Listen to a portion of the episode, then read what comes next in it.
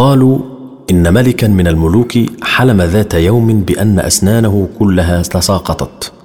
فانزعج ولم يعلم ماذا يعني ذلك.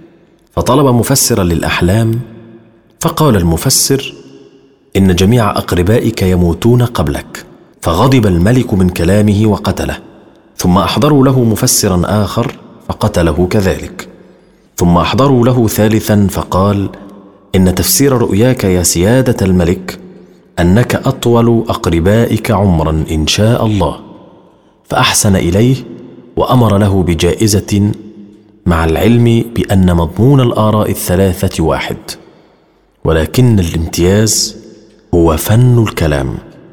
الكلمات لها قوة خارقة.